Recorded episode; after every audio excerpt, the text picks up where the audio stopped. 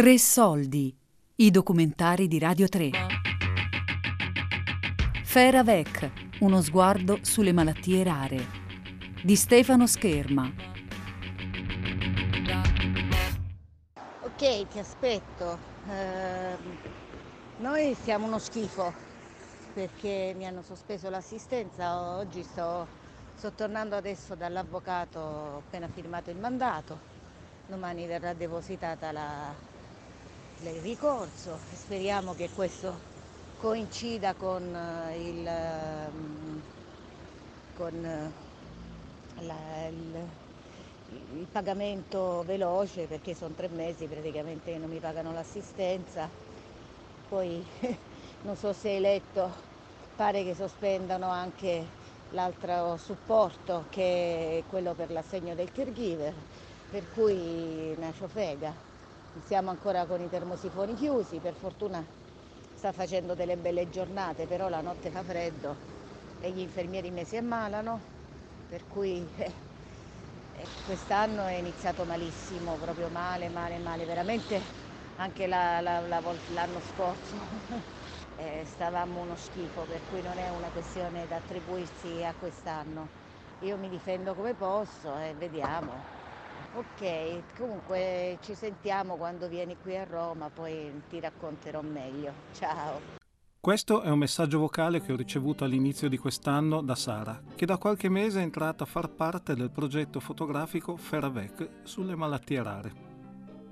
Feravec, fare con, convivere con una situazione e volerla condividere. Ho passato molto tempo insieme alle persone coinvolte nel progetto prima di iniziare a scattare e a registrare, perché da entrambe le parti c'era bisogno di fiducia e intimità. Sara vive con suo figlio Simone al sesto piano di una casa popolare alla periferia di Roma e mi racconta della sua gravidanza. È andata bene fino all'estate, che mi ricordo eh, era un'estate molto molto calda e, e io a un certo punto non l'ho più sentito muoversi allora mi sono preoccupata, soltanto che d'estate il medico non c'era, eh, abbiamo fatto, sono andata alla, eh, al consultorio, mi hanno fatto una visita, sembrava andasse tutto bene, però io ero sempre molto agitata e durante l'ecografia eh, lui ha constatato, l'ecografia andava tutto bene, però ha constatato che il bambino non si muoveva tanto bene, al che mio, eh, mio marito ha deciso, ha detto vabbè ti porto al gemelli, così stiamo più tranquilli. E quando siamo andati al gemelli mi hanno attaccato al monitoraggio per vedere insomma se andava tutto bene e mentre io mi ricordo questo cuore no, che batteva tutto tutto tutto tutto tutto a un certo punto sento il cuoricino che fa tutto tutto tutto tutto tutto tutto lo fa per due tre volte alla terza volta sono arrivati tutti gli infermieri e hanno detto vabbè ti operiamo d'urgenza eh, operata d'urgenza cesareo lui stava bene, aveva l'app gara 8, per cui stava bene.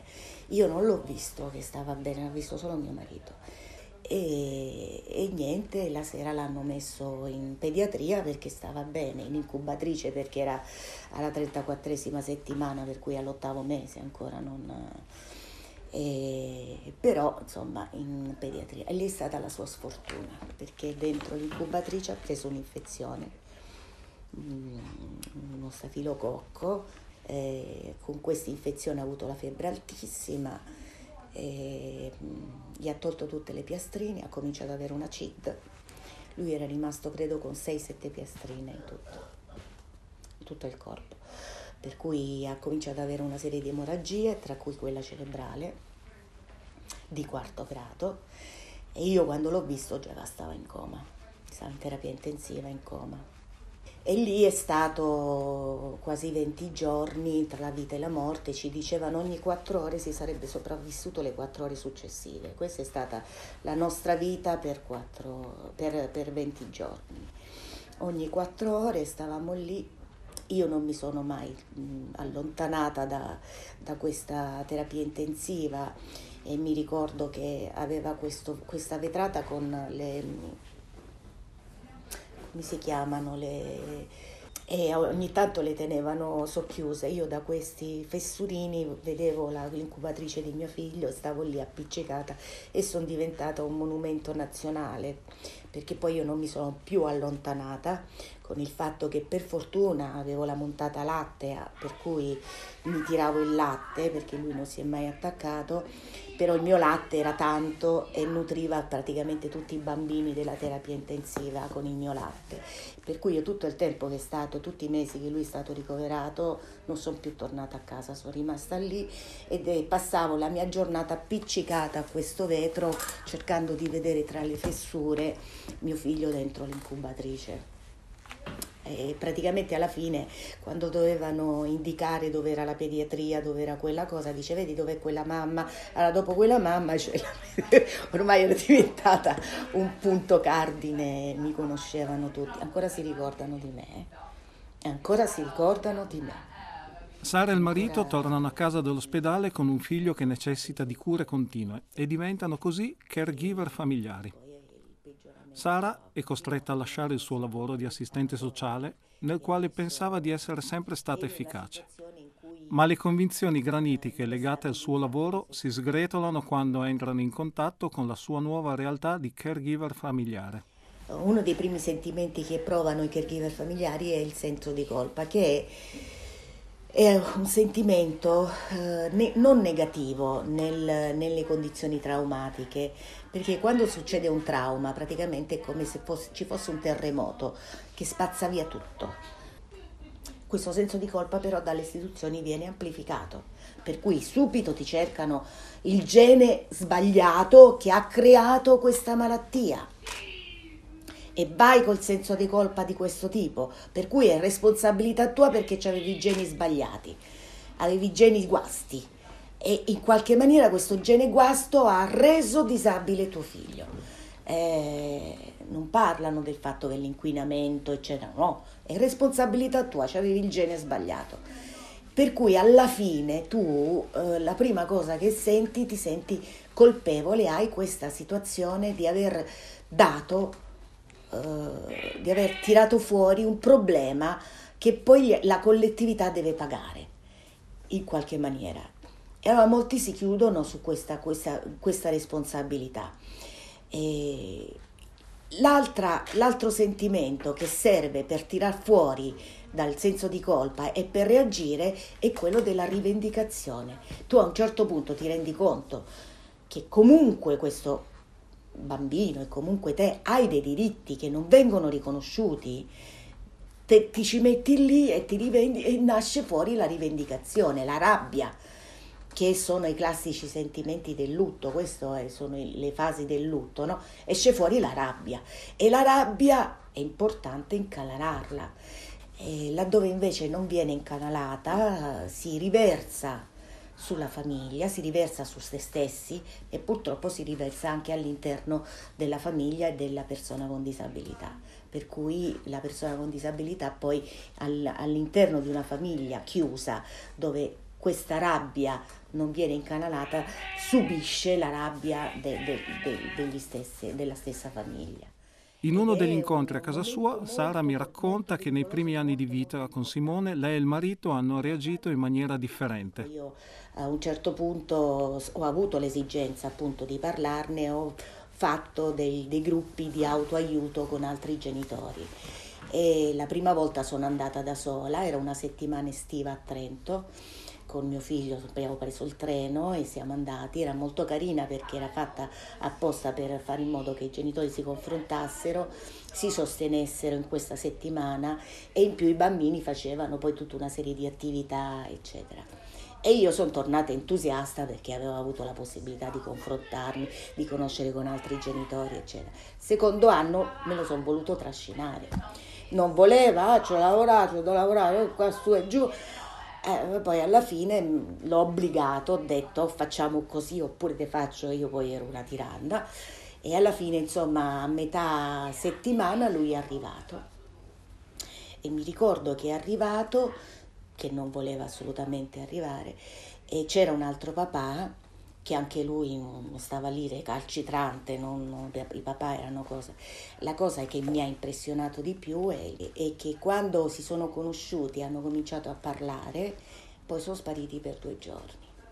Non li abbiamo visti, penso che abbiano pianto, finalmente si sono sfogati. Per lui è stata una cosa, per lui e quest'altro papà è stata una cosa. Poi alla fine li abbiamo ritrovati in un campetto poverini, e, ed erano, sembravano rinati. Per la prima volta, dopo tre anni, hanno, si sono confrontati sui, sul fatto di aver avuto un figlio gravemente disabile e su quello che aveva significato per loro. Dopodiché anche il rapporto con i bambini, con i figli è cambiato, è cambiato tutto, anche il rapporto con le patte. Io e mio marito litigavamo la mattina alla sera eh, non ci guardavamo quasi più in faccia dopo questa cosa, invece poi abbiamo ricominciato, cioè è stato importantissimo questa cosa. Se te lo tieni chiuso dentro, si amplifica, diventa grosso, diventa grosso. Per esempio nel caso di mio marito era diventato talmente grosso che in quel periodo si è ammalato. Dopo la perdita del marito, Sara si ritrova da sola ad affrontare anche il peggioramento della condizione di salute di Simone. La mia vita con Simone quando Simone è peggiorata è cambiata totalmente. Tieni presente che noi non passavamo in casa neanche un'ora, stavamo sempre in giro, io ho sempre girato con Simone, c'era una macchina scassata, ho girato l'Italia, mm, sono andata anche all'estero, cioè mm, non, non stavamo mai in casa. Improvvisamente noi, io mi sono ritrovata a stare in casa e a dover rinunciare anche al lavoro a rinunciare a tutto e fare proprio una vita agli arresti domiciliari, dove è impossibile uscire anche per andare a comprarsi, per andare a buttare la spazzatura. Io non la posso buttare la spazzatura, cui è impossibile uscire, sono dovuta rimanere in casa H24 attaccata a Simone. E per me è stata tragica, perché poi non è soltanto il, il fatto di non poter uscire, e, e il fatto di non poter mai staccare col cervello. Il mio figlio sta male, soprattutto di notte, anche. Di giorno vedi che un, un minimo, quando ci sono le persone che mi danno una mano, un minimo posso staccare, come adesso. E tuttora comunque, anche con le persone che ci sono così, comunque se c'è qualche problema, sì, sto, sto, perché io mi riconosco che lui comincia ad avere una crisi dai movimenti della faccia, per cui controllo e sto sempre lì vigile a controllare. Non dormo, non dormo. Io riesco a dormire in pratica, ormai sono diversi anni che io dormo, se riesco, un paio di ore durante il pomeriggio quando viene la fisioterapista, che è quella che sa rianimare meglio Simone, per cui io sono più tranquilla e quelle due ore dormo e ne, qualche pochettino di son, sonnino, tipo neanche dieci minuti, mezz'ora durante il giorno, ogni tanto mi appenico poi mi risveglio. Simone oggi ha 24 anni.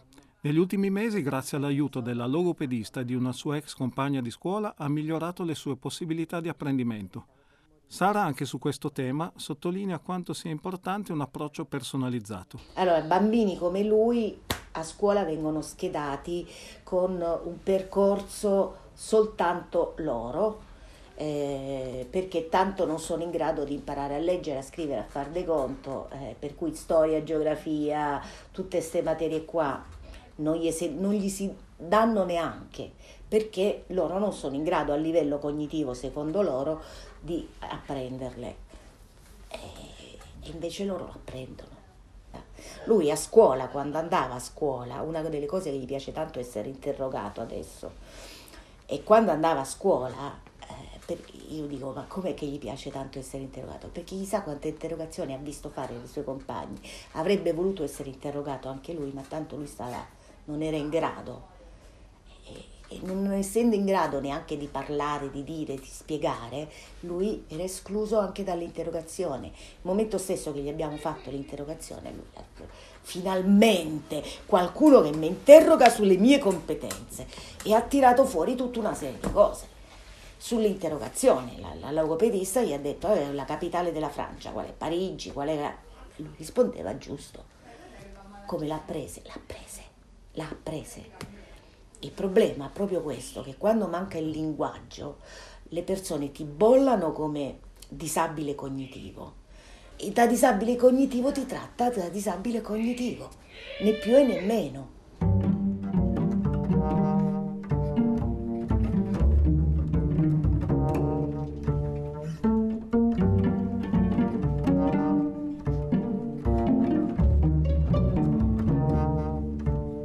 Tre soldi, i documentari di Radio 3. Fervec, uno sguardo sulle malattie rare. Di Stefano Scherma. Tre soldi è un programma a cura di Fabiana Carobolante, Daria Corrias, Giulia Nucci. Tutte le puntate sul sito di Radio 3 e sull'app Rai Play Radio.